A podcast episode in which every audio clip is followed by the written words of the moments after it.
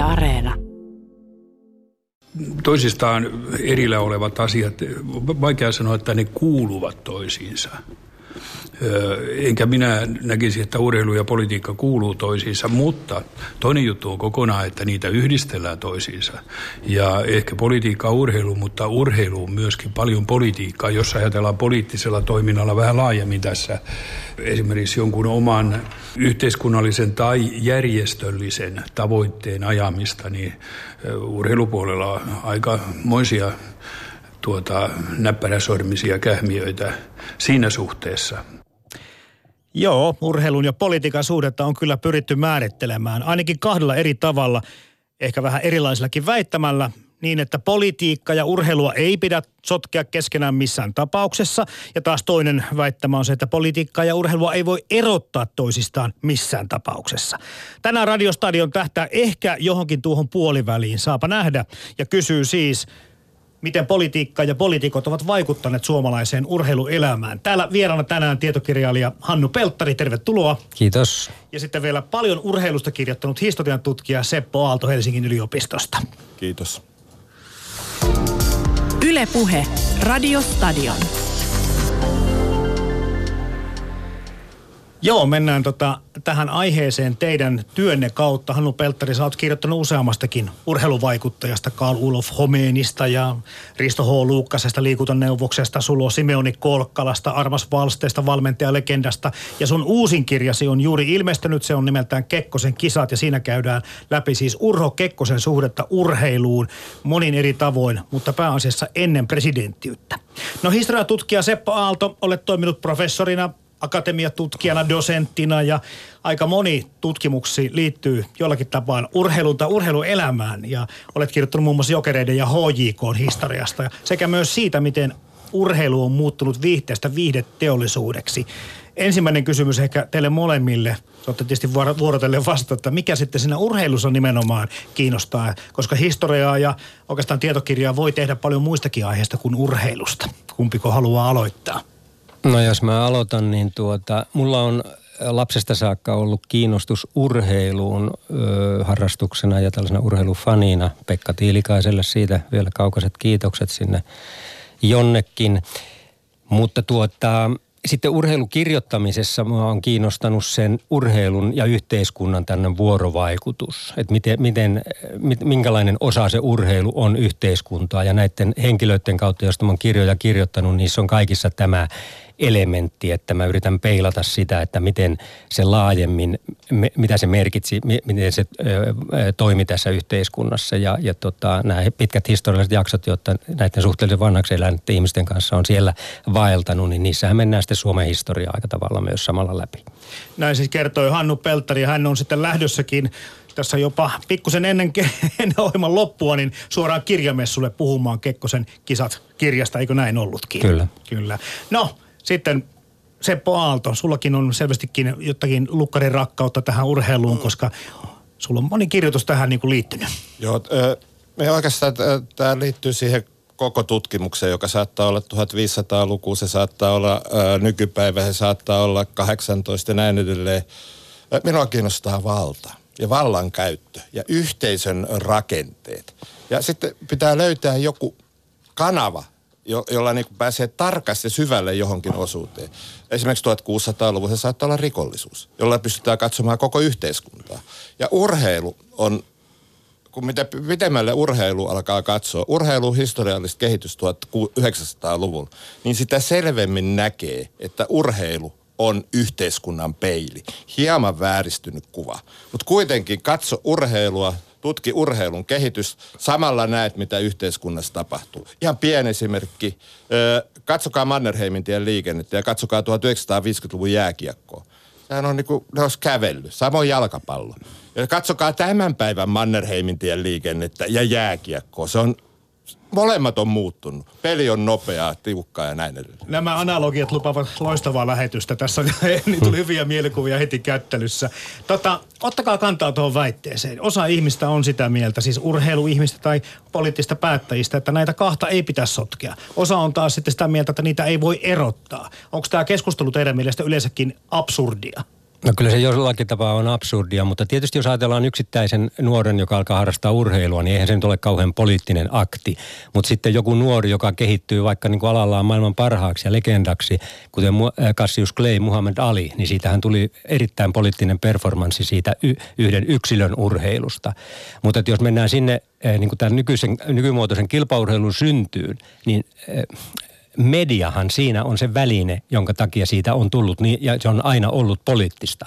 Jos sitä median tuomaa niin kuin, äh, pasuunaa siihen, jolla sitä äh, äh, niin kuin voimistettiin sitä vaikutusta siitä urheilutapahtumasta, jos sitä ei olisi siinä olemassa, niin ei sitten olisi tarvittua urheilusta eikä politiikasta. Tuolla voitaisiin jossain kylällä vetää köyttä keskenään ja kukaan ei siitä niin kuin sen kummemmin poliittisia niin kuin elementtejä löytäisi. Mutta tuota, kun media tuli siihen mukaan, se sai näkyvyyttä ja tämä tapahtui niin kuin rintarinnan, että kun tämä kilpaurheilu syntyi, niin sitten samalla meillä syntyi samaan aikaan kasvo tämä lehdistö ja sitten kun mentiin eteenpäin, niin sitten siihen tuli televisio ja nyt siinä on some. Ja kun televisio tuli mukaan, niin sehän oli erittäin merkittävä 60-luvulla ja 68 vuoden Meksikon kisat ja televisio on niin kuin todella, niin kuin se räjäytti tietyllä tavalla urheilu ja politiikan. Ja sitä ennen oli siinä välissä radio. Ja just tämä Pekka Tiilikainen. A, aivan Pekka Tiilikaisen aivan selostukset, jos sen väärin muistaa, oli oikeastaan tällaisia suomalaiskansallispoliittisia akteja. Ja siinä aina venäläiset on lyöty, ruotsalaiset on lyöty, suomalaiset ovat voittaneet. Studio Porilaisten marssi. Tulee ihan muistut mieleen. Mutta se, että media muutti urheilu- ja politiikan suhdetta, se politisoi sen, se on, se, olen aivan samaa mieltä sen kanssa. Mutta se, että urheilu jo itsessään, lähtiessään alkoi olla poliittista. Se on amatööri, ammattilaisurheilu, amatööriurheilu oli tällaisten, sanotaanko alkuvaiheessa tällaisten oikeastaan paremman väen urheilu, kun ammattiurheilu, jalkapallot sun muut tavallisen. Sitten Suomessa se kiinnittyi erilaisiin järjestöihin, nuorisoseuroihin, työväenyhdistyksiin sun muuta. Se oli jo niinku kokonaisuudessaan, siihen sisältyi se politiikka. Tämä, että urheilu olisi puhdasta, niin siis puh- urheilu ja politiikka on eronnut toista. Ei mikään yhteiskunnallinen liike ole puhdas. Ja se, mikä, miksi oikeastaan tätä väitettä alettiin korostaa, on se, että TULn seurat aikoinaan, 20, 30, 40, 50-luvullakin vielä, oli sidottu työväen, työväen puolueisiin paljon enemmän kuin porvarilliset seurat, joissa saattoi olla taustalla tehdas, just joku ö, ö, nuorisoseurat, et cetera, tällaiset liikkeet. Ja sen jälkeen tämä porvarillin urheilu alkoi mainostaa itseään puhtaana urheiluna, jos katsoo tätä jos katsoo tätä, tätä työväenurheilua. Tässä on se yksi, joka on niinku elänyt tänä päivänäkin, nyt kyllä vaimenneen. Ja just tämä media minusta on vielä siinä tärkeä, tärkeä tuossa Hannu sanoi just, oike, siis sanoi just oikein sen, että se, sitä, se niin luo, luo myös sen muutoksen, mikä tapahtuu. Televisio oli suuri, se olisi todella suuri. Hei, mä, mä tartun vielä tuohon, puhuit tuossa ihan alussa jo Hannu siitä, että yksittäinen urheilija. Mä nostan nyt yksittäisen urheilijan tässä, että hänen vaikuttemensa yleensäkin ottaen kai on se, että hän on viehtynyt kilpailusta. Hän haluaa mitellä paremmuutta. Hän tykkää ruumiillisesta fyysisestä tekemisestä. Siinä ei välttämättä tarvitse olla mitään poliittista, mutta heti kun hän liittyy seuraan ja kun hetu, seura, seura liittyy järjestöön, se saattaa muuttua siinä kohtaa politiikaksi. Mutta itse puhdas urheilu, se voidaan niin pitää, suoritus voidaan pitää irti politiikasta. Joo, joo, ja sitten vielä niin kuin tavallaan tähän tämän urheilupolitiikka niin kuin käsiteparin vaikeuteen, kun siinä on yksi tuota, historiallinen syy on sekin, että urheilu onnistui niin kuin pitämään itsestään sellaista hyveellistä kuvaa, tämä amatöörin niin kuin ihanteellisuus ja muu. Että se on jotenkin sellainen sfääri yhteiskunnassa, jossa on erityisen hyveellisiä ihmisiä, jotka tuota toimii siellä ja sitä ei tämmöinen niin kuin viheliäinen politiikka voi koskeakaan, koska siellä on niin jaloja ihmisiä. No nyt me tiedetään, että ihan samanlaisia paskiaita ja, ja, ja pettureita ja tuota, ties mitä niin kuin, äh, lahjusten antajia, niin on urheiluverkostot täynnä. Ei se se, nyt, se, nyt se on niin kuin kadonnut tästä se rähmä, mutta että urheilu oli tosi taitava ylläpitämään tätä hyveellisyyden kuvaa pitkään. Ja niin. etenkin urheilu ja raittius, siis urheilu vie ihmiset kaduilta pois, se nuoriso, se kängit ja tällaiset, urheilu tekee Joo, sen. Matti tämä, romuttu, tämä romuttu viimeistään silloin, kun Helsingin IFK jää, jääkiekkojoukkue pisti Koffin mainoksen paitaansa. Urheilu ja panimoteollisuus tekivät liiton ja raittius on kadonnut hiljalleen, mutta se oli voimakas. Se oli hirveän voimakas just tämä hyveelliset tavat ja urheilu. Mutta eikö se ole sanottu tämmöinen vanha sanonta, että urheilu on vienyt monta, monta hyvää ryyppimiestä? Niin, Joo. tai sitten, että ne jaksaa enemmän ryypät. Tota, Tämäkin on yksi mahdollisuus. Hyvä, Nu- nuorena. nuorena, niin Mut ei tää- enää tän ikäisiä. Mut, mut jos tähän, t- tätä ei tarvitse enempää käsitellä, mutta jotenkin tuntuu, että ehkä jollakin tavalla toi ehkä toi kirkas otsaisuus, kunnollisuus, kun se tulee, kun tuossa puhut äsken jo se puolta siitä, että urheilu on yhteiskunnan peili. No nythän meillä päihteiden käyttö vähenee koko ajan ja voisinpä vähän väittää, että se myöskin liittyy urheiluseuroihin ja muihin. Eli tämän päivän nuoriso esimerkiksi, jotka liittyy tuolla, niin elävät reittaampaa. No Kyllä, mutta se on ehkä nyt kuitenkin vielä jollain tavalla kuriositeetti tässä kokonaisuudessa, kun puhutaan sitä, kuinka paljon tupakointi tai alkoholin käyttö on, viina ää, tai humalahakuinen alkoholin käyttö on vähentynyt nuorisolla, myöskin urheilevalla nuorisolla. Näin on tapahtunut, ja, mutta se saattaa tietysti, että pitää katsoa pitempää trendiä. Me voidaan olla yhdessä sellaisessa, äh, yhdessä sellaisessa lyhyessä pätkässä. Kyllä, kyllä, kaikki on mahdollista. Tota, miten teidän mielestä, miten hyvä niin kuin vallanke- vallankäytön väline urheilu on?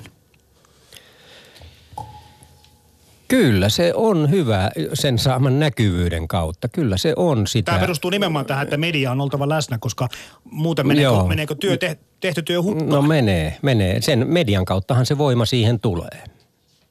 Ja kohta puhutaan Kekkosesta, mutta, mutta tota, ennen sitä Se- Seppo Aalto. Se vallankäyttö saattaa tapahtua, a- aikaisemmin tapahtuu, nykypäivästä minä en aivan tarkkaa tiedä. Se tapahtuu si- sillä tavalla, että ä, aikaisemmin kun ä, urheilu oli sidottu tiettyihin järjestöihin, sanotaan nyt tiettyyn ideologiaan, tiettyyn ajatukseen, olkoon se raittius, työväenliike, nuorisoseuraliike, niin nämä urheiluseurat kasvatti näitä nuoria urheilemaan. Se, jää, niin kun se, ne veisti siihen seuraa mukaan ja ne samalla opetti näille urheilijoille sitä omaa näkemystään yhteiskunnasta, eli käytännössä vallankäyttöä. Sen jälkeen, kun nämä urheilijat lopetti, niin sen jälkeen nyt katsottiin, että ne tulee niin tekemään muuta työtä siihen urheiluseuraan. Mm-hmm. Ne tulee valmentajiksi. Ja sama kun ne valmentaa urheilijoita, niin ne tuo tämän oman ideologiansa siinä valmennuksessa mukaan. Se on niin kuin jatke. Sen takia on myös tärkeää ollut näille huippuseuroille ja tällaisille seuroille, että, että t- nämä, nämä urheilijat on menestyviä, ne tunnetaan ympäri valtakunnan, koska samalle nostaa sitten omaa nuorisoa, sen oman, oman ö, ideologian niinku taustaa. Ne on niinku sellaisia mannekiini ollut. Ja ne on sanomalehdissä, ne on televisioissa. Tämä on mennyttä maailmaa, me ei tiedä mitä nykypäivään on. Mennään seuraavaksi siihen Kekkoseen. Tämä mm, urheilujohtajajuttu on kyllä hieman arkaluontoinen asia, mutta jos mm, rajoitutaan vastaamaan siihen, mitä te kysytte, nimittäin, että edustavatko Suomen urheilujohtajat kyllin laajoja kansalaispiirejä, niin eh, minä vastaisin siihen, että kyllä mm, tärkeintä on se, että urheilujohtaja kykenee hyvin täyttämään tehtävänsä. Ja mikäli hän hyvin täyttää tehtävänsä, on selvää, että eh, hänen edustamansa urheilumuoto saa myöskin silloin kannatusta varsin laajoissa piireissä. Siinä jälleen yksi Katja Hilska Keinäsen poimima arkistoosuus, jota tullaan tänään kuulemaan jälleen, kuten kai- kaikissa muissakin Radiostadion ohjelmissa. No, Kekkonen urheilu. Siinä on semmoinen legendaarinen käsite ja tästä on Kekkosen kisat nimenomaan sulla Hannu Pelttari uusin tietokirja syntynyt. Miten tärkeää urheilu oli Urkille?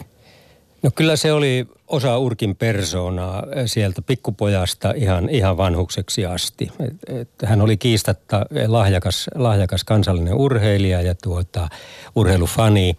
Eh, Voin luetella niitä enemmänkin näitä kvaliteetteja, mitä siihen eh, urheilu- ja kekkoseen liittyy, mutta tuota, eh, oikeastaan mä ottaisin tämän urheilu- ja politiikka-aspektin kekkosella. Että ei hänelle sellaista tavallaan ei se ollut relevantti kysymyskään. Hänellä oli ihan itsestään selvää, että urheilijoiden pitää vaikuttaa yhteiskunnassa. Hän kirjoitti 22-vuotiaana kirjoituksia, kun silloin pidettiin lähes joka vuosi kunnallisvaaleja. Hän kehotti niin kuin kaikkialla maassa niin kuin urheiluihmisiä niin kuin puolue, menemään niin kuin va- vaaleihin ja toimimaan niin kuin puolueessa ja tuoma, että urheilijat voittavat kunnallisvaalit. Ja katsokaapas nyt tätä päivää, niin tuota monessa kunnassa on jääkiekkopuolue suurin ja, ja missä jalkapallopuolue, niin tuota Kekkosen sana on kuultu. Mutta että äh, hän, hänelle se oli niin kuin yksi yhteiskunnallisen vaikuttamisen kanava. Urheilijoiden piti vaikuttaa yhteiskunnassa. Ei hän tämmöistä niin kuin ihmettelyä tai, tai, tai semantiikkaa varmaan käynyt siitä, että onko urheilupoli, urheilu ja politiikka, onko ne jotenkin sitä tai tätä erillisiä se oli osa yhteiskuntaa. Eli mun on turha, Hannu Peltari, kysyä sulta, että montako eri suhdetta urheilu, äh, ur, Urkilla oli urheiluun, koska jos hänellä niin kuin vaikuttimet oli siellä, että kaikki tähtäisi samaan alusta lähtien, niin sitten Ur, Urhe Käkkosella oli kai vain yksi suhde ja se oli vain suunnitelmallinen ja pitkä tähtäin sillä suhteella. No, mutta jos mä äh, niin kuin avaan sitä vähän, että, että mit, mitä kaikkia urheilu Kekkoselle toi ja millä tavalla hän niin oli vuorovaikutus urheilun kanssa. No se oli hänelle poikavuosien kasvualusta, hän pystyi pätemään sen kautta, hän sai itseluottamusta, kun hän pärjäsi siinä. Sitten hänelle tuli tämä kilpaurheilun maailma, kilpaurheilun kokemukset, sen maailman aistiminen, kilpailumatkat, joita hän rakasti.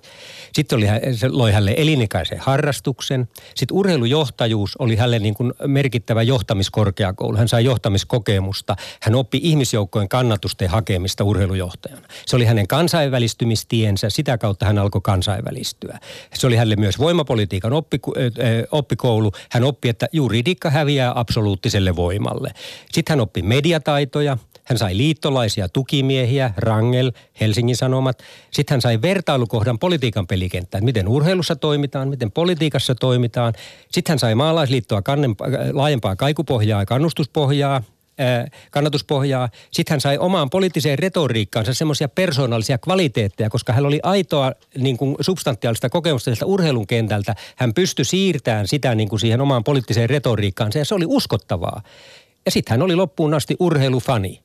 Maarit mm-hmm. Tyrkkö kertoo tuota, jossain kirjassaan näistä viime vuosista, että kun he kävi puhelua siinä illalla, niin tuota, Urkki sanoi, että tuota, nyt tulee urheiluruutu, lopetetaan, jatketaan sen jälkeen. Tärkeysjärjestyksen asiat, se puolta. Sovelletaan vähän tätä Urkin ajatusta, että niinku urheilu ja politiikka menee yhteen. Että laji pystytään nostamaan äh, niinku politiikan avulla. Otetaan esimerkiksi Suomen kansan nykyinen lempilapsi, jotka jotkut ovat syrjäyttäneet jopa kansallisuus, pesäpallon kansallisuusurheilun paikalta, eli jääkiekko jääkiekko. Ja tässä vaiheessa jääkiekon nousu Suomen ehdottomassa ykkösurheilus ja kokoomus. Ja yllättäen jääkiekko alkoi nousemaan 6-70-luvulla sen takia, että rakennettiin jäähalleja. Ja sen jääkiekkojohto oli kokoomuslaista.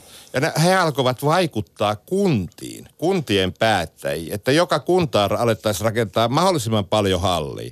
No siellähän on kokoomuslaisia päättäjiä, jotka tietysti mielellään tarttu, kun se saattoi olla vielä liikemiehiä. Ja kokoomus ajoi niinku oikein, kokoomuksen ansiosta ja, Suomen jääkiekko niinku nousi sen takia, että siellä on niin kuin, nehän nämä hallit rakentaa. Se on vielä hyvää bisnes. Ja sen jälkeen alettiin olemaan politiikassakin mukaan. Sanokaa yhtään jääkiekkoilijaa, joka tunnette politiikkaan, joka ei ole kokousmulla. Su, suhosta ei oteta lukuun.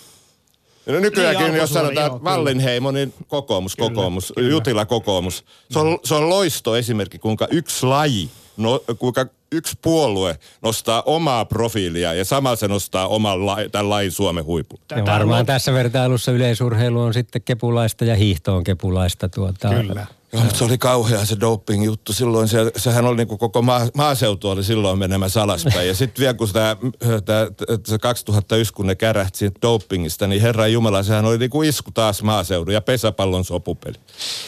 Se oli Kepulle aika kova paikka. Niin, kyllä tähän niin sot, sotkeentuu tämä urheilu, vaikka sitä ehkä ajattelisi lähtökohtaisesti, niin joka eri tasolla tulee mukaan. Mutta mua kiinnostaa tuossa, kun nyt mietittiin sitä, että Kekkosella oli semmoinen selkeä ajatus siitä, että urheilua voi tu- käyttää tulevaisuudessa paljon muuhunkin kuin pelkkään siihen tekemiseen ja suorittamiseen. Niin sitten meillä on kuitenkin tämmöisiä presidenttejä mm, tai ministereitä, jotka ovat niinku urheilleet, mutta eivät ole lähteneet sitten käyttämään sitä semmoisena aseena tai, tai tämmöisenä niinku yleensäkään niin kuin lyömäkeppinä minään, että si, ni, niillä ansioilla lähettäisiin menestymään. Mauno Koivisto pelasi koko ikäisen lentopallon. Paavo Lipponen on Suomen mestari vesipallossa. Olli Rehn on muistaakseni äh, Mikkelin palloiden edustusjoukkueessa pelannut ja muuta. Eli, eli tämmöisiä, jotka niin kuin kovan tason urheilijoita, mutta eivät ole kuitenkaan lähteneet sitä käyttämään niin kuin, ymmärrätte mitä tarkoitan, mitä Kekkonen tähtäisi kai alusta lähtien.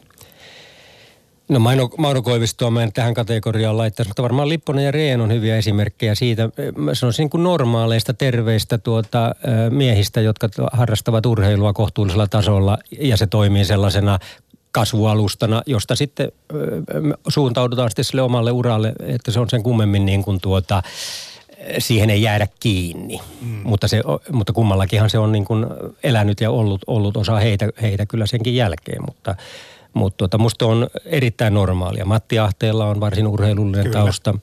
terveisiä vaan Matti Ahteelle ja voimia, voimia tuota, vaikeina aikoina.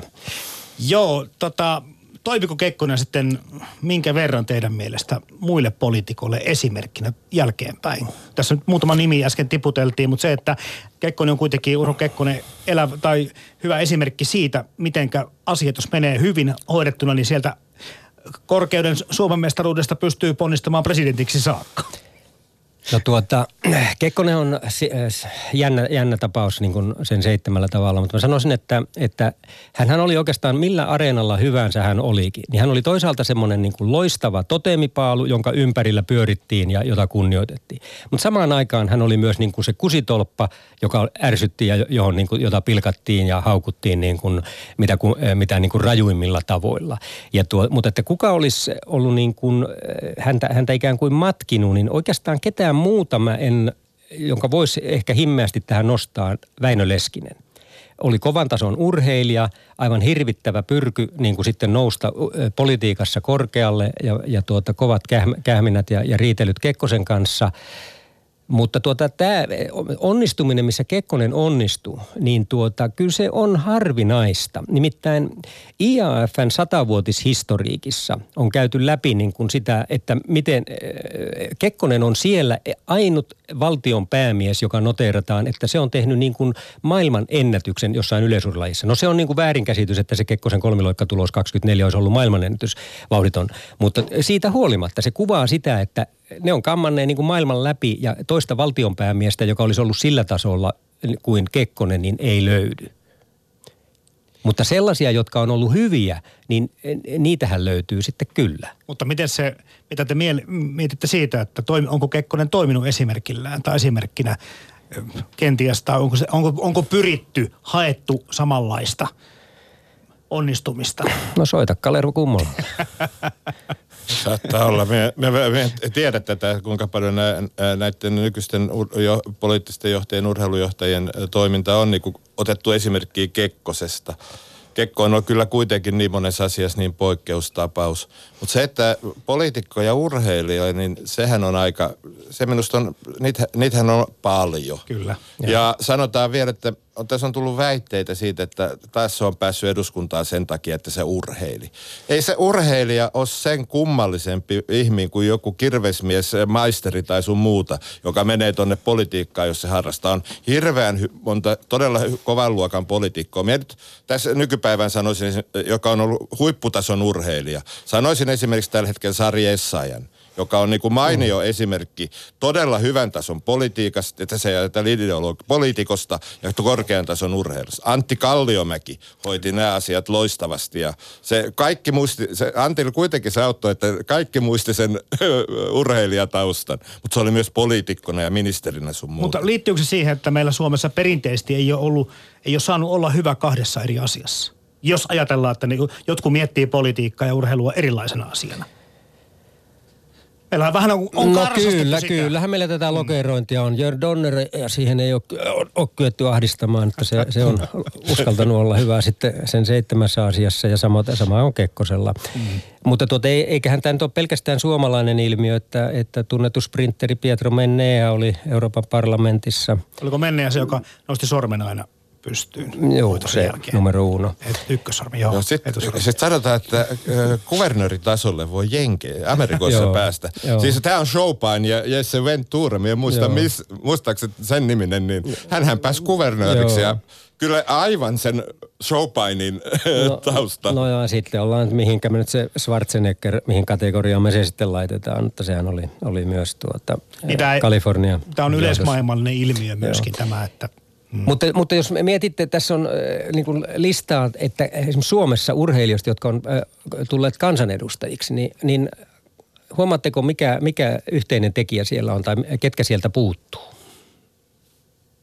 Siellä ei ole joukkueurheilijoita. Ne on yksilöurheilijoita. Mä en Ylipaavalniemeä nyt voi pitää ehkä joukkueurheilijana. Sillä oli joukkue, mutta sen oli sen kippari niin selvästi. Mutta... Ja pieni joukkue. Niin. Mm. Mutta onhan siellä niin kuin kovia persoonia ollut noissa joukkuelajeissakin, mutta eipä sieltä kansanedustajia. Joo, mutta nyt tällä hetkellä jo vasta viime aikoina joukkueen lajit on alkanut syr- kaupungistumisten myötä joukkueen lajit on alkanut syrjäyttää nämä yksilölajit.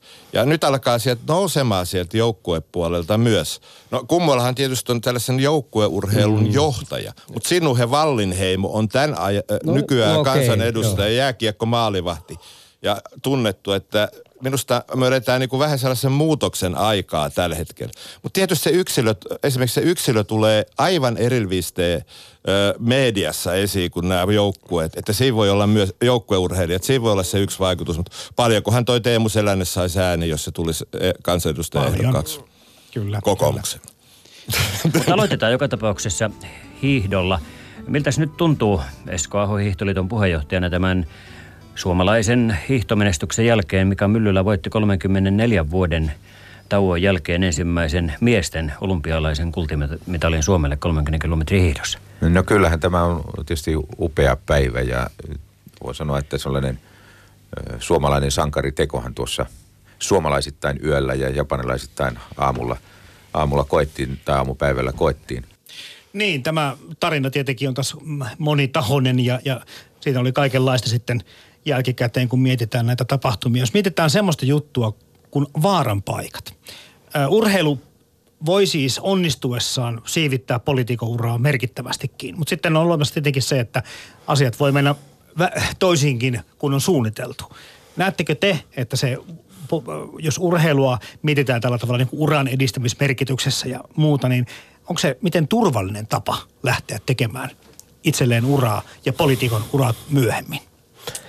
No se oli varmaan aika pitkään turvallinen, mutta tuota, kyllä se sitten, mä sanoisin 70-luvulta eteenpäin, se on ollut, siinä on ollut aikamoiset vaaranpaikat ja, ja Esko Aho tietysti on niin kuin oikein malliesimerkki ää, tällaisesta niin kuin, aika, aika tota, ison riskin ottamisesta. Ää, tällaiset tullaan näkymään niin kuin sinne urhe, patsastelemaan sinne urheilun johtoon sen näkyvyyden takia, niin nythän se ei enää oikein näytä toimivan. Että Sauli Niinistö käväsi vielä tuota näkymässä palloliiton puheenjohtajana, mutta tuota sittenpä siellä ei paljon ole ollut niitä. Jukka Uunila näitä kertoi inhonneensa tällaisia, jotka käyvät pistäytymässä ja paistattelemassa. Ja sitten kun aletaan puhumaan asiaa, että mitä sillä urheilunteen tehtäisiin, niin sitten niitä ei paikalla näy. Ja Kekkosesta se, antoi niin kuin kunniamaininnan, että se ei tullut turhaa minkään paikan päälle patsastelemaan olympiakisoihin, että tuota, se pysyi poissa nykypäivänä tietysti olipa sitä olympialaista tai MM-kisat kyseessä, niin laji, kun laji, niin kyllähän se näytetään tietysti ensin näytetään niitä lajiliittojen herroja ja sitten yleensä valtion päämiehiä siellä, siellä patsastelemassa nimenomaan katsomossa. Ja sulla se sovussella kätellä aina, kun maali tai joku muu hyvä suoritus tulee. Että kyllä se niin kuin ulospäin näyttäytyy semmoisena mukavanlaisena urheiludiplomatian keinona. Kyllä, ja sitten siinä tästä, tästä unohtuu monta kertaa, jos kun katsoo, että myös tietysti lajiliitot ja urhe, niin ne haluaa tällaisen poliitikon, ens, ens ehkä tällaiseksi keulakuvaksi, mutta myös sen ö, taloudellisten, poliittisten ja näiden kaikkien suhteiden vuoksi. Ja se on hyvin tärkeää, että he, siellä on kuitenkin se taustavaikutus, jos on sellainen kuin kovemman tason poliitikko, niin hänellä on sinne eri järjestöihin, eri rahoituskanaviin sun muuta sellaisia suhteita, jota muuten nämä lailiitot ei saisi ehkä meidän on otettava tähän nyt mukaan tuo 1912 Tukoman olympialaiset, jolloin Suomi vielä siis kuului Venäjään, mutta kilpaili Suomen kuntana. Ja tämä menestys, 9 kultaa, 26 mitallia, Mä en muista, oliko Suomi neljäs vai viides tässä mitallitilastossa, mutta Venäjä samaan aikaan sai viisi mitallia eikä yhtään kultaa. Ja tästä tapahtumasta niin kun on aika paljon itsetuntoa suomalaisille ammennettu. Miten poliittisena näette tämän oman lipun alla marssimisen ja ikään kuin Venäjän lyömisen näin selkein mitallituloksin? No kyllähän se oli erittäin poliittista ja se oli erittäin tärkeää Suomelle, mutta minusta siinä on niin kuin se taittovirhe, että tuota, on puhuttu siitä, että Hannes Kolehmainen juoksi siellä Suomen maailmankartalle. No jos niitä The Timesissa on joku pikku pätkä ollut Hannes Kolehmaista vuonna 12 sen kisojen jälkeen, niin ei sillä nyt maailmankartalle mennä. Mutta sen sijaan se, mitä Hannes Kolehmainen ja tuo menestys teki, niin se piirsi Suomen karttaa, joka oli hyvin epämääräinen ja ei mun kotikonnuilla Torniossa tiedetty siitä paljon kuin Suomi, kun Suomi itsenäistyi. Suomi oli hyvin niin kuin he, huonosti yhteenliimattu kokonaisuus vielä noihin aikoihin. Mutta se, että media alkoi kirjoittaa tosta ja se media oli jo niin paljon silloin levikkiä, että se kyllä jo kiersi se uutinen viikossa läpi Suomen. Ja tällä tavalla se tiivisti tätä suomalaisuutta, Suomen, Suomen niin kuin kohesiota. Tämä on, musta niin kuin, tämä on se pointti minusta siinä Tukholmassa ja Kolemaisessa. Joo, yhdyn tähän mielipiteeseen kyllä aivan täysin, koska öö, tämä Tukholma on kaiken lisäksi oikeastaan öö, se on saanut, se on tehty – historia, historiassa on oikeastaan nostettu suurempaa arvoonsa kuin se todella oli niin kuin tässä kansainvälisessä mittakaavassa.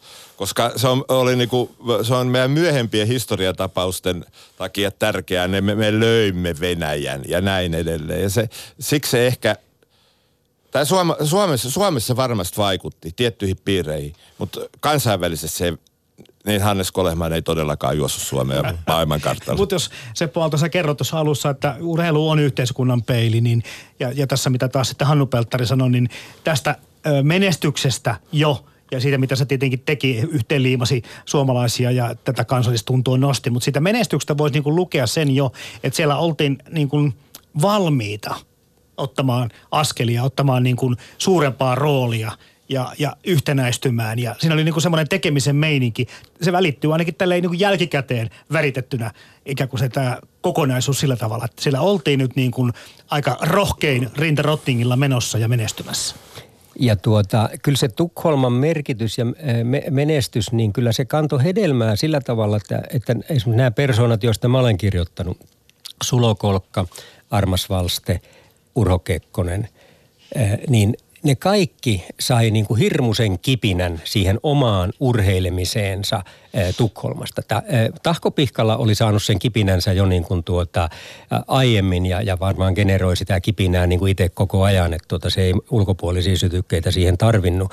Mutta että kyllä sen Tuk- Tukholman merkitys tämän suomalaisen urheilun nousussa, joka sitten oli huikea 230-luvuilla, niin kyllä se, kyllä se oli tärkeä. Sieltä, sieltä sieltä ne pojat ponnisti sen innostuksensa, joka sitten alkoi kantaa tuota hedelmää 230-luvulla. Niin, eli moni olympiavoittaja on saanut sen kipinänsä, tuleva olympiavoittaja. Joo, ja sitten niin urheilun parissa toimijat, että onhan siis nämä niin kuin, jo aletaan Sulo Kolkkaa, joka, joka oli tämmöinen niin kuin, urheilun propagoija koko ikänsä ja joka sitten loi niin kuin Helsingin Sanomien urheilutoimituksen jne. Niin tuota, se into, millä hän sitä urheilun sanomaa välitti vuosikymmenet, niin ei se, ei se, ei se ehtynyt koskaan. Ja, ja sen tausta oli siellä 12 vuodessa. Hmm. Siitä sitten joitakin vuosia eteenpäin. 1918 sitten nämä suuret draaman vuodet siinä ja, ja sitten tosiaan sisällissodan yhteydessä SVUL erotti kaikki ne seurat, jo, joilla oli liian läheiset yhteydet punakaarteihin ja erotetut seurat perustivat Suomen työväen urheiluliiton. Miten paljon ja millä tavalla tämä kahtiajako on teidän mielestä vaikuttanut suomalaiseen urheiluun? Tämä on aika iso kysymys, mutta pyritään nyt jollakin tavalla vetää suurimpia linjoja yhteen. No, se vaikutti, sanotaan, että se vaikutti aina tuonne 1990-luvulle asti. Suomi on yksi näitä kaikkein, sanotaanko, jakautuneempia kahteen leiriin. Leiri on enemmänkin kolme, koska sieltä tulee vielä tämä kieli, politiikka ja sitten esimerkiksi TULn sisällä olevat jaot, niin se, se tuli vaikuttamaan hyvin syvästi. Ja jo siihen, että urheilun avulla alettiin niin luomaan jo 20-luvulta tätä kansallista yhtenäisyyttä. Ja siinä alkoi tulla nämä radiot, televisiot. Ja kuitenkin niin kuin meillä jakautui urheilu kahteen selkeästi erilaiseen yhteiskuntaryhmään. Ja se on vielä niin selkeästi vasemmisto porvaristojako. Se, mitä tavalliset jotkut nuoret urheilijat, se on aivan toista, mikä tämä on. Ja tämähän vaikutti koko urheiluelämään. Ei päästy edes samalle urheilut vielä 230-luvulla, niin mm. Tullilla ja äh, SVUL, SVUL ja näiden palloliiton seuroilla, niillä on eri sarjat, eri kilpailut. Tullin urheilijat ei päässyt olympialaisiin, koska se ajatus, että sieltä olisi ei se olisi ollut, jos joku Helsingin Jyryn tulipunainen kommunisti, joka on vielä kielletty, voittaisi jonkun 10 000 metrin juoksun, niin sillähän ei tippaakaan oltaisi rakennettu mitään kansa, kansainvälistä, kansallista niin kuin yhtenäisyyttä. Ja tää, tää, sit, sitä, sit niin esimerkiksi sitä alettiin, täällä alkoi, tässä alkoi just se ideologin jako, jolloin urheilu politisoitu vielä enemmän. Sehän alun perinkin on jo tällaisen niin aatteellisten järjestöjen. Mutta sitten siitä tuli niin selvästi poliittista kuin olla ja voi. Ja en tiedä. Kyllä se niinku parrikaad, se jako parrikaadeja hyvin paljon moneen paikkaan. Mä olen tutkinut Helsinkiä hyvin paljon. Niin tämähän oli ihan selvästi, että noi ö, pitkä, ö, poh, poh, pitkän sillan pohjoispuolen seura, se oli TUL-maailma.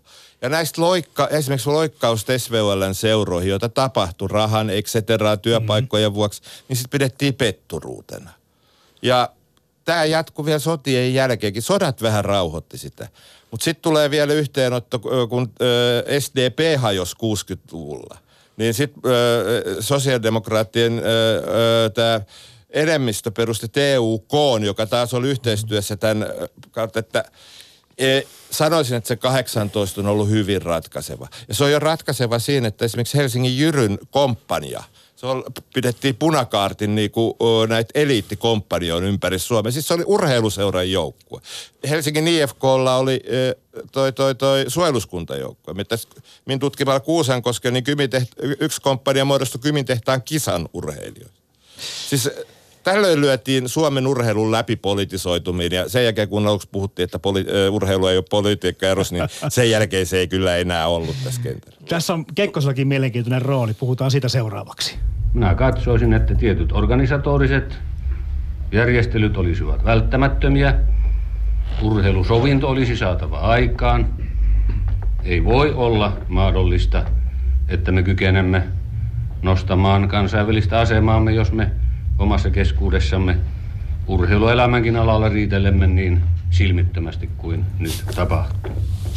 Niin, tänään siis puhutaan radiostadionosta. Urheilun ja politiikan yhtäläisyyksistä ja erovaisuuksista Hannu Pelttari ja Seppo Aalto on täällä vieraana. Hannu Pelttari, minkä takia Kekkosella oli niin kova tarve saada tuo juopa kurottua umpeen ja, ja porukka samaan leiriin. Se oli, tuossa sun kirjassa tulee monta kertaa ilmi se sama, että Kekkosta vaivasi tämä homma erittäin paljon. No niin vaivas ja, ja se on kyllä hyvä kysymys, että miksi se sitten niin vaivasi ja miksi, että kuinka se Kekkonen oli tässä asiassa niin fiksu ja, ja ymmärtäväinen. No sen voisi ajatella niin, että hän oli aito urheilumies ja hän halusi niin kuin mobilisoida tästä kansasta niin kuin kaikki kynnelle kykenevät urheilemaan, on nauttimaan siitä urheilua. Tulit sä mistä hyvänsä, niin sulla pitäisi olla mahdollisuus päästä siinä lajissa niin, kuin, niin korkealle kuin sä pääset. Et se oli tietyllä tavalla, tämä oli yksi yksi tuota, tavallaan semmoinen äh, läpikäypä ajatus Kekkosella, että se ei voi karsinoida se, että missä lähdet sä äh, torpasta tai tuota, äh, tehtaan,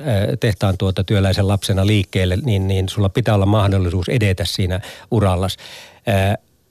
Tota, mutta että sitten toinen selitys voi olla tietysti siinä, että se 18 sisällissotakokemukset, joissa Kekkonen oli itse, itse johtamassa punaisten telotusta, että, että hänellä oli niin kuin se haava, jota hän halusi luoda umpeen. Ja se on niin kuin jännä, että kun se Kekkosella se tuli niin äkkiä sen sisällissodan jälkeen, se tarve, että nyt luodaan arvet umpeen ja tuota, mennään yhdessä. Niin tuota, mutta toki niin kuin, että kommunistithan ei kuulunut silloin siihen kategoriaan, jonka kanssa Kekkonen teki sovintoa. Tuota, hän jahtasi, jahtasi niitä. Ja, ja ruotsinkielisiä ja, tai ruotsalaisia ja, ja, ja venäläisiä. Joo, joo, kyllä, kyllä. Mutta että, mutta että kaikki muut, nämä kansan, niin kuin, kansan tuota, terveet joukot, niin tervetuloa urheilemaan. Ja, ja Kekkonen teki kyllä niin kuin voimallisesti töitä tässä. Ja, ja mikä aivan yksi varmaan eduskuntahistorian upeimpia puheita on ollut 36 budjettipuhe, jossa Kekkonen tätä sovinnon kättä tarjosi niin kuin TULlle. Ja, ja tuota, sen seurauksenahan sitten seuraavana keväänä syntymaahan ensimmäinen punamulta hallitus, että se oli ta- kohta, jossa urheilu ja politiikka niin kuin tuota, on ollut e, yksi vaikuttavimpia kohtia Suomen historiassa, missä ne on lyönyt kättä. No, tässä kysyisin vielä ihan äh, tietämättömään, että onko mielestäsi noin, kun tämä Suomen urheilu sitten ainakin pinnallisesti yhdistyi 1990-luvulla, niin onko siinä, onko oikeastaan siitä Kekkosen vaikutus siihen, että näin tapahtuu vai synt, onko siinä takaa muita Ei, ei siinä ole Kekkosen vaikutusta. Toki niin kuin Matti Ahde, joka oli keskeinen tekijä tuossa yhdistymisprosessissa, on sitä mieltä, että silloin syntyi sen kaltainen malli, kun tämä SLU syntyi, kuin mitä Kekkonen halusi, halusi. Mutta Kekkonen oli toisaalta niin fiksu, että kun maailma muuttuu, niin hänen ajatuksensa muuttuivat myös, että minkälaista mallia hän nyt niin kuin haluaisi, sitä mä en tiedä. Mutta olisin aika varma, että hän haluaisi kuntourheilun niin kuin erilleen, ei, ei osaksi tätä kokonaisuutta niin kuin se nyt on. Sen puolesta hän puhuu, alkoi jo 60-luvulla puhua pitkään. E, et, mutta ei, ei Kekko, ke, se, Kekko, tuota, hän, Kekkonen oli toisaalta, kun hän oli niin jyrkkä tuota, vihamielisyys ja huonot kokemukset niin kuin oikeistolaisista. Siellä on monia nimiä, mutta tuota se on 30-luvun IKL peru, niin kuin peräytyy Akseli Kaskelan nimeen ja niin edelleen. Että hän oli siinä epädiplomaattinen siinä tavassaan. Että hän ei yrittänyt rakentaa sitä sillan perustuksia molemmille puolille, vaan hän rakensi vain toiselta puolen ja se ei, niin kuin, se ei oikeasti sitten toiminut. Mutta hän ymmärsi niin kuin minusta hienolla tavalla sen TULn puolen niin kuin ikään kuin lähtökohdat ja niistä Seppo Hentilä on kirjoittanut minusta hyvin, hyvin oivaltavasti. Työväen urheiluliitto urheilujärjestönä tänä päivänä ei mielestäni missään muussa suhteessa poikkea muista urheilujärjestöistä kuin siinä, että – se ilmoittaa avoimesti olevansa osa suomalaista työväenliikettä. Muutoin urheilun tekniset ja taktiset valmiudet täytyy hankkia korkeimmalla kansainvälisellä valmennus- ja muulla tiedolla ja yrittää niitä taidolla toteuttaa, koska urheilu, urheilussa pyrimme mekin omalta osaltamme myös kansainväliselle huipulle. No Urho Kekkosta on parjattu. Jälkikäteen tämä on arvosteltu monessakin asiassa, mutta tässä kun lukee Hannu Pelttari sun kirjaa, niin hän näyttäytyy kaukokatsaisena ajattelijana, joka, joka niin kuin pyrki semmoiseen yhteiseen hyvään, olipa sitä motivaatio mikä tahansa. Mua kiinnostaa se, että miksi tätä ei nähnyt kukaan muu. Mikä oli se, mi, miten niin kuin vahvasti piti olla linnoittautunut omaan juoksuhautaansa, että ettei niin kuin lähdetty niin kuin keskustelemaan tosissaan sitä yhdistymisestä. Se Aalto, on tutkinut näitä aikoja. Minkä takia me koimme siihen aikaan niin voimakkaasti sen kahtiajaon, että sitä ei lähetty Kyllä, kyllä me nähdään siinä, että se, se 18 vaikutus siinä on kaikkein voimakkain. Ja kuitenkin 230-luku on Tuossa tuli mainittu, Seppo Hentilän nimi mainittu, hänellä on hirveän hyvä kirja, jossa hän kirjoittaa tällaiset kuin pitkät varjot, jotka niinku on 1918 tapauksesta jälkijuttuja. Niitä kun katsoo, minkälainen niinku yhteiskunta oli silloin, niin se oli niin kuitenkin kahtia jakautunut, että ei ollut mahdollisuutta turheiluelämää muuttaa siinä vaiheessa. Se olisi ollut niin kova – ja kun siihen ei auttanut edes talvisota eikä jatkosota. Että kyllä se on niin kuin tässä yhteiskunnallisessa tilanteesta kiinni. Ja pysyttiin niin kuin näissä haudoissa, näissä juoksuhaud- omissa juoksuhaudoissaan tässä. Se olisi ehkä 50-luvulla onnistunut, jos ei demarit olisi niin kuin revennyt riitelemään keskenään. Että se meni niin sekaiseksi se soppa, että siitä ei syntynyt Siin, Siinä oli ihan mahdoton, äh, mahdoton siinä vaiheessa enää kenen kanssa sopimuksia teet ja näin edelleen, ketkä sopii. Ja sitten siinä tulee vielä, me ollaan unohdettu tässä nyt tämä ruotsinkielisen urheilun Kyllä, äh, Niin kuin merkitys, joka oli aika, 20-30-luvulla oli vielä hyvin voimakas. Ja tuli muuten tästä, sanoit ihan tästä kuntourheilu, Kekkosen, kun se, hän tätä kuntourheilu alkoi 60-luvulla ajaa takaa.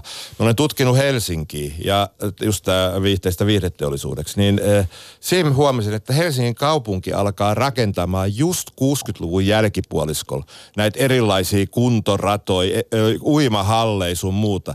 Eli emme tiedä, onko se Kekkosen vaikutus vai onko se yhteiskunnan muutos, että ihmiset al- ihmisten on pakko alkaa istumatyön sun muun takia tekemään. Mutta just samoin samoihin aikoihin tällainen niin kuin modernin kuntourheilun aikaisemmin se on metsässä liikuntaa ja tällaista, mutta tällainen modernin kuntourheilun niin kuin liekki no, alkoi nousemaan ja kasvamaan. Miten tota, luulet, Hannu Pelttari, että toi Kekkonen suhtautus UKK-instituuttiin näin niin kuin perintönä? No mä kyllä uskon, että arvostas sitä suuresti, että kyllä siinä on, kyllä se on sellainen – Joo, uskon kyllä, että et se on sellainen. näistä asioista ei ollut silloin, se ei ollut niin päivän polttavaa, polttavasti esillä, koska kai se sitten oli se elämä muutenkin jo sen verran ö, fyysisesti vaativaa, että tämmöinen kuntourheiluajatus on vasta tämmöinen modernimpi käsitys sitten. No joo, mutta hän, hän piti, mä tuosta 62 vai 63 uuden vuoden puheessa erittäin modernin puheen, jonka nyt ei käyttänyt sitä termiä, mutta istuvan elämäntavan niin kuin vahingollisuudesta. Ja tuota, sitten hän toimi itse niin kuin esimerkkinä tällaista niin kuin jatkuvasta kuntoilijasta, että sillä tavalla hän kantoi kortta kekoon ilman muuta. Hmm. No jäikö Kekkoselle traumoja siitä, että lukuisista Suomen mestaruuksista eri lajeista ja, ja muutamasta Suomen ennätyksestä huolimatta herra ei koskaan päässyt edustamaan Suomea olympiakisoihin? No mä olen sitä kammannut läpi ja, ja tota, ilman muuta se oli hänelle pettymys, koska hän yritti tosissaan. Ja mihin se sitten kaatui, niin no okei, olisi pitänyt hypätä viisi senttiä korkeammalta, mutta kun sinne huonompiin valittiin eh, kuin Kekkonen, niin tuota, ei sekään ole ihan loppuun selitys. Mutta uskoisin, että osa, osa selitystä on se, että Kekkonen ei alistunut eikä sopeutunut mihinkään kovaan kuriin. Ja hän joutui niin kuin tämmöisen kovan kurin leirille Jaakko Mikkolan alaisuuteen Lahteen. Hän ei sopeutunut armeijassa kuriin, sillä meni kaikki niin kuin päin prinkkalaa, kun hän, hän, hänellä oli niin kuin oma hän oli niin kuin voimakas tahtoinen, ei, ei auktoriteetti uskovainen ollenkaan. Ja, ja Mikkola piti semmoista jöötä siellä Lahdessa, että Urkki lähti sieltä kesken pois. Ja siihen se ainakin viimeistään sitten karahti. Mutta ei siitä nyt mitään sen se tarkempaa Hän olisi meille, meille, mielellään varmaan lähtenyt olympialaisiin. No kun se ajatellaan olisi... sitä, kuinka niin. hän nautti kilpailumatkoilla Kyllä. olemista, kuinka kepein kantapäin hän sitten lähti, kun aina kun pääsi, niin tuota, ilman muuta hän olisi mennyt Pariisiin riemumielin. No mitäs tuohon aikaan? Kekkonen pyrki tosiaan tekemään sopia, sopua työväen aatteen ja, ja tämmöisen sitten porvariaatteen välille, kun puhutaan urheilujärjestöistä. Miten hänen suhtauduttiin? Otettiinko vakavasti ollenkaan näitä puheita vai jäikö nämä tämmöiseksi niin kuin pelkäksi juhlapuheeksi? Kyllä, kyllähän esimerkiksi niin kuin sosiaalidemokraatit suhtautui siihen 36 puheeseen erittäin myönteisesti ja sehän kantoi niin kuin hedelmää sitten politiikan puolella.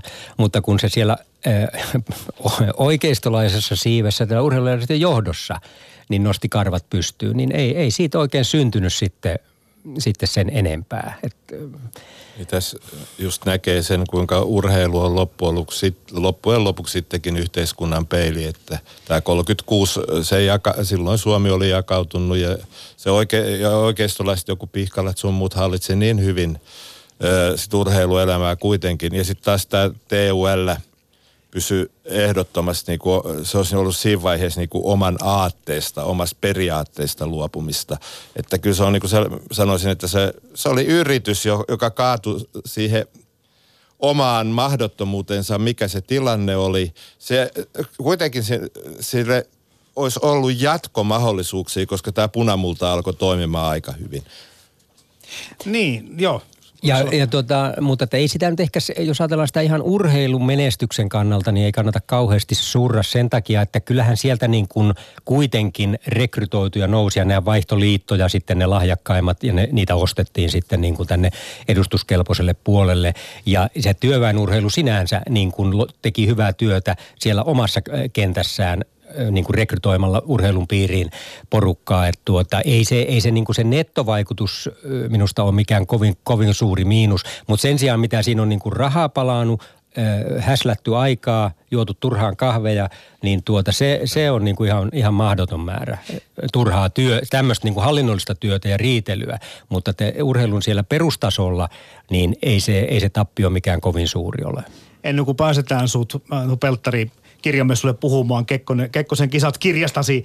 Lähet kohta varmasti sinne näistä juttelemaan, mutta mä kysyn tähän loppuun, kun oli kiinnostava, olit piirtänyt semmoisen kartan tuonne kirjaan myöskin sit siitä, mikä oli Kekkosen nämä muut niin kuin va- urheiluvaikutus vaikuttajat. Ja, ja se oli semmoinen hauska kartta sillä tavalla, että välttämättä näillä, ketkä oli Kekkosen läheisimpiä urheiluvaikuttajia, ei ollut tekemistä keskenään, vaan, vaan hän ikään kuin tuohon aikaan osasi, tänä päivänä puhutaan verkostoitumisesta aika paljon. Ja kun mä katsoin sitä karttaa, niin hienosti hän oli verkostoitunut eri yhteiskunnan osa-alueelle, jossa oli tämmöisiä urheiluvaikuttajia. Osa oli pelkästään urheiluvaikuttajia, osa oli urheilu- ja politiikkavaikuttajia. Eli hän osasi tämän pelin aika näppärästi jo tuohon aikaan. Joo, ja sitten yksi leima, leimallinen piirre hänellä oli aina, jonka hän tässä vakoilija taustallaan oppi, ja hän käytti aina, oli se, että hänellä oli aina luottamusmies myös siellä vastustajan leirissä. Ja, ja tässä urheilupiirissä esimerkiksi Bo Ekelund Ruotsissa, joka oli Siegfried Eströmin oikea käsi IAFssä, niin hän oli, Kekkonen teki hänestä 29 lähtien niin kuin loppuikäänsä ystävän ja hän sai aina ensikäden tietoa Ekelundin kautta siitä, että mitä siellä on meneillä ja mitä siellä puhutaan. Se, ja tämä mallihan hänellä toimi joka, joka operaatiossa, missä hän oli mukana, hän oli aina joku, joka luotettu siellä, siellä toisella puolella.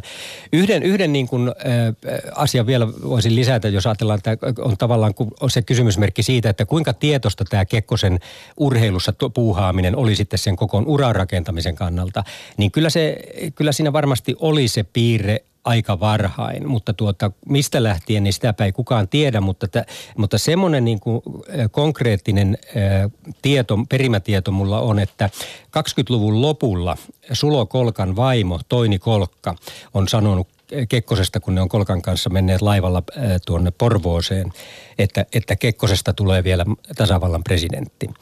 Ja tota, no että jos, jos sillä lähipiirissä oleva ikään kuin tämmöisen havainnon tekee, niin johtuuko se siitä hänen niin kuin karismastaan tai aurastaan vai että, että onko siellä jo ollut tämän kaltaista ääneen, ääneen puhumista, niin en tiedä, mutta tuota, se on varhaisin ikään kuin tieto, joka mulla on, että Kekkonen ja presidenttiys on toisiinsa liitetty. Koska, äh, sanoppa tämä vuosi uudelleen. No mä en sitä vuotta ihan tiedä, mutta se on siinä 20-luvun loppu 30 niillä Eli paikoilla. se niin kuin olisi 30 niin on alkanut ajaveilee presidentin uudessa. Ja, si- ja, ja kun otetaan huomioon, että se oli 30-vuotinen presidentinvaalikampanja, oli se aika huono tulosta, vaan yhdellä äänellä 56 voitti. Siis ministeri Kekkonen ensimmäisenä esittää hallituksen onnittelut. Olkoon tämä valtiovallan osoittama myötämielisyys takeena ja osoituksena siitä, että valtiovalta jatkuvasti ja vastaisuudessa huomattavastikin tehokkaammin kuin tähän saakka sekä taloudellisesti että moraalisesti tukee urheilua. Ja kun tämä nyt vihittävä opisto ryhtyy suorittamaan vastuunalaista tehtäväänsä. Olkoon sen toiminnan johtotähtenä ne velvoittavat sanat, jotka tasavallan herra presidentti äskeisessä vihkiäispuheessaan lausui. Ja nimenomaisesti se osa puheesta, jossa hän käsitteli urheilun merkitystä nuorison luonteen kasvattajana. Kyllä, kyllä. Olipa se tosiaan tarkoituksenmukaista tai ei, mutta näin siinä hommassa kävi. Kovasta urheilijasta ja urheilujärjestöihmisestä, johtajasta tuli lopulta tasavallan presidentti tänne Suomeen. Ö, Seppo Aalto, sä oot tässä jo muutamankin kerran puhunut siitä, miten tämä homma on lähtenyt sillä tavalla – ei voi sanoa ehkä laposesta, mutta niin kuin viihteellistymään ja, ja kasvanut vähän niin kuin toiseen suuntaan muihin ulottuvuuksiin noista ajoista. Tästä alo, ihan selvästi on niin kuin kasvanut ja äh, sanotaan näin, että – Tämä on, mitä tuossa ollaan keskusteltu, niin tämä mediahan on siihen aika pitkälle kiinni siitä, että urheilu on alkanut todella menettää sitä vanhaa poliittista merkitystään. Toisaalta myös se, että Neuvostoliitto ja sosialistin leiri romahti, se menesti tällaisen kansainvälisen kahden erilaisen järjestelmän kilpailun Siis tällaisen ihan jyrkän nationalismin tai järjestelmän kilpailun. Minä luvin tänään Helsingin Sanomien 50, 50 vuotta sitten, että Leonid Brezhnev oli puolueen pääsihteeri Neuvostoliitossa, oli hyvin pettynyt ne, neuvostoliittolaisten urheilijoiden men, kansainväliseen menestykseen. Siis se oli tärkeä poliittisesti. Mutta sen jälkeen, kun yhä enemmän alkuvat, sanotaan, kansainvälistymiin alkaa, suuryritykset kansainvälistyy, ja ne, ne, ne täytyy löytää uusia kanavia, joilla esimerkiksi mainonta tuotteista sun muuta käy nopeasti. Televisiot, televisio tulee niin kuin joka koti, urheilu on mitä mainioin kanava. Se ei tarvitse mitään muuta kuin yksi, yhden me, ö, merkin tohon, jonka kaikki tunnistaa, vaikka jos luku, ö, lukutaito, logo, ja, logo ja näin edelleen. Ja tämä viihteellistyminen on tehnyt sitä, että... Ö, sanotaan nyt taas, että tällainen niin kuin kansallinen, paikallisesti voidaan olla vielä hirveän niin kuin poliittisia tällaisia, mutta tällainen niin suurkansallinen poliittiin merkitys on huomattavasti vähentynyt. Se ei ole enää sama. Ja se, se on niin kuin luonut tällainen, en tiedä miten minä nykyään kuvaisin, mutta sen on, niin kuin, sen on niin kuin vallannut tällainen ylikansallinen markkinointimaailma. Ja se heijastuu taas jo pela, esimerkiksi jalkapallojoukkueessa jääkiekkojoukkueessa, käsipallojoukkueessa, joukkueurheilussa pelaajia, jos se on aika vaikea puhua Englannin esimerkiksi valioliikasta, että se on niin kuin englantilainen sarja enää kansallisesti, jos esimerkiksi Chelsean aloituskokoonpano, se ei ole yhtä ainutta brittiä. Eli tämä mark- urheilusta on tullut markkinointi, maailman markkinointikanava. Ja sitä on nostettu eri tavoin. Jos katsot ammattiurheilijoiden palkkioi ja näin edelleen, niin nehän on aivan mielettömiä. Ja minusta suur muutos on tähän kaupallistumiseen on tietysti se, että olympialiike myi periaatteessa tämän amatööriurheilun ja alkoi niinku kaupalliseksi tu- tuottajaksi ja alkoi tavoittelee voitot ja hyväksyä ammattilaiset olympialaisiin. Ja sanotaan, että sellainen tasapaino – jos sitten tasapainoksi voidaan puhua, on 1984 Los Angelesin kesäkisat, jotka oli käytännössä USA-nationalismi täys. Sta- tähtilippu liehu siellä ja täällä ja kaikki, niin kuin, että nämä muut kilpailijat olisi ollut oikeastaan vain sivutekijöitä. Ja toisaalta siinä on tämä menestys, tämä urheilu, mutta sitten siihen on tullut jo tämä kaupallisuus, tämä nationalismi ja kaupallisuus yhtyvät. Nike, Adidakset sun muut, saankohan mitäs mitään, kun me mainostin? Valitettavasti ehkä et saa. Hei, vieläkö luulet, että olisi niin kuin kisa boikotilla tulevaisuudessa mitään merkitystä? Onhan siinä tietysti, että tähän, tähän rakentuu aika paljon muutakin taloudellisia tekijöitä sun muita. Ja kyllä vieläkin sit mainetta on, esimerkiksi Venäjähän on käyttänyt aika hyvin näitä kisoja oman maineesi. Tämä maailma ei ole ihan, tämä maailma edelleen jakautuu toiselle viisteen erilaisiin blokkeihin. Ja ihmisten kiinnostus urheilusta on todennäköisesti laajentunut huomattavasti. Ja sitten yhteiskunta on rauhaton. Tapahtuu kaikki tällaista, saattaa pamahdella pommeja sun muuta. Mutta Venäjähän on niinku, ainakin, tai Putin on ollut sitten niin paljon vanhan aikaan. Mutta jos katsoo näitä kisoja, mitä olympialaiset Sotsista, nyt nämä viimeiset jalkapallon MM-kisat, sillähän luotiin mainetta rauhallisena maana – Totta. Se ei kai, ei mm. kai missään muussa jalkapallon MM-kisoissa ollut niin rauhallista kuin tämä.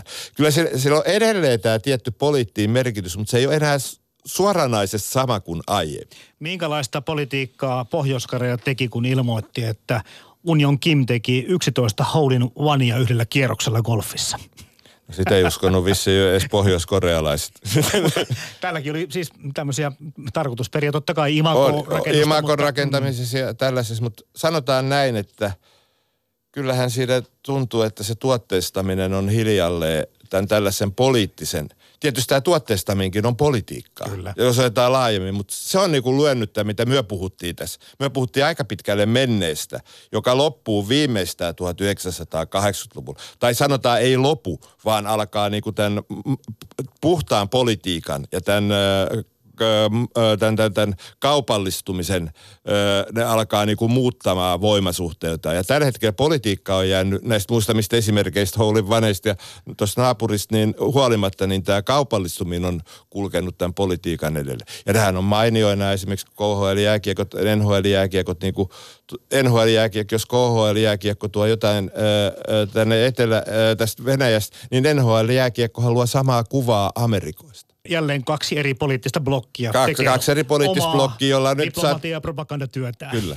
Kiitoksia historioitsija Seppo Aalto. Tässä oli myöskin vieraana tietokirjailija Hannu Pelttari, joka jo livisti kertomaan Kekkosen kisat kirjastaan kirjamessuille. Ylepuhe Radio Stadion. Kaipaako liikuntapolitiikkamme huomattavia uudistuksia? Tämä liikuntapolitiikka on minulle jonkinlainen käsite hirviö. En minä osaa sitä taltuttaa. Yle puhe.